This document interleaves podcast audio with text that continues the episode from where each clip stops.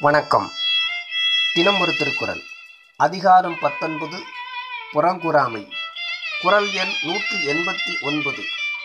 அரண் நோக்கி ஆற்றும் கொல் மையம் புறநோக்கி புன்சொல் உரைப்பான் உரை.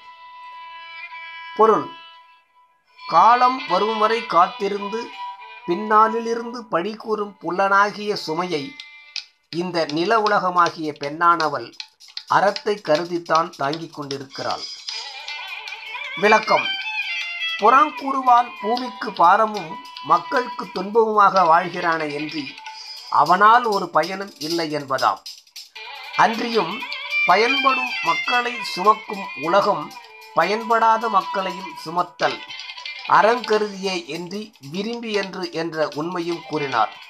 உலகம் என்பது நிலங்களை குறிப்பதோடன்றி மக்களை குறிப்பதாகவும் கொண்டு உலகத்தார் அவனை கொன்று விடுவர்.